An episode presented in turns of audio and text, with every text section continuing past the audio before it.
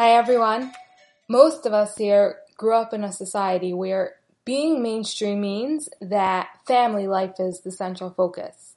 In contrast to the secular world, where singlehood is sensationalized, right? They love singles and we love families. And I think we could all appreciate the beauty of our way of life. You know, getting married young, having kids, living the dream. So, when we're raised with this type of mindset, and then it turns out that this long awaited dream is totally crumbling before our eyes, it's very difficult to swallow. I mean, it almost feels like we're being cheated out of life. I mean, look around us. 90% of our friends got married. We're surrounded in a bubble of dunas wherever we turn.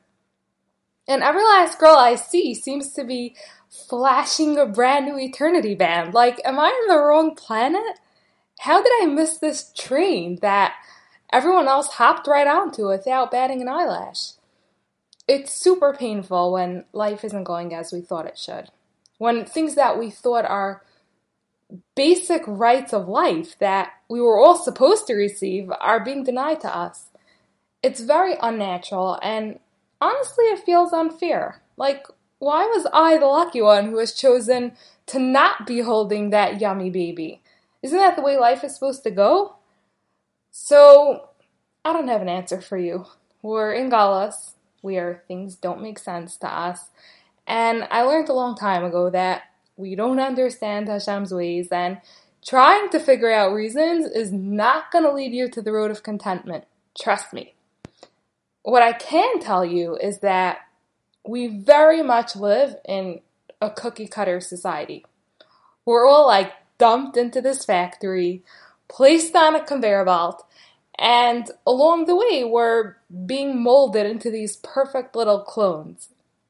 Don't get me wrong, we do need these systems in place. Yeah, I'm a big fan of tradition and conformity. I mean, we should all be following the same Torah and the same basic guidelines for life, but that doesn't mean that we're all going to end up in exactly the same place. And I know it doesn't seem fair, but those are the facts. Some of us will become these perfect chocolate chip cookies as planned, you know, right on schedule.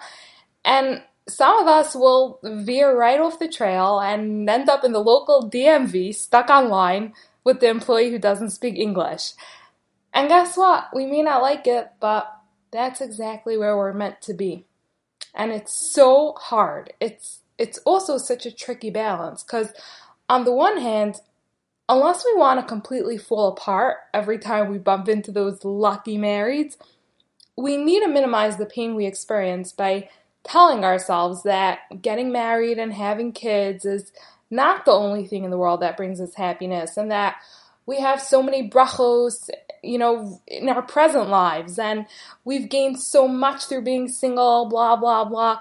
But at the same time, we do so badly want to get married, so who exactly are we kidding? But Hashem has a unique plan for us. And guess what? You and I have a different path. It doesn't mean we're not going to get there. And Hashem, we will. But the more you focus on the fact that we're missing out on the life that every last person that we see in Evergreen or Gourmet Glatt, you know, seems to be effortlessly living, you know what's going to happen? Yep, the J word. So, rather, let's try to remind ourselves that yes, life may not be going the way we expected or the way we wanted it to go, but there is a purpose and there is a plan, and hopefully very soon we'll be on the other side. But meanwhile, we're also living a meaningful life, a life that's just as significant, if not more.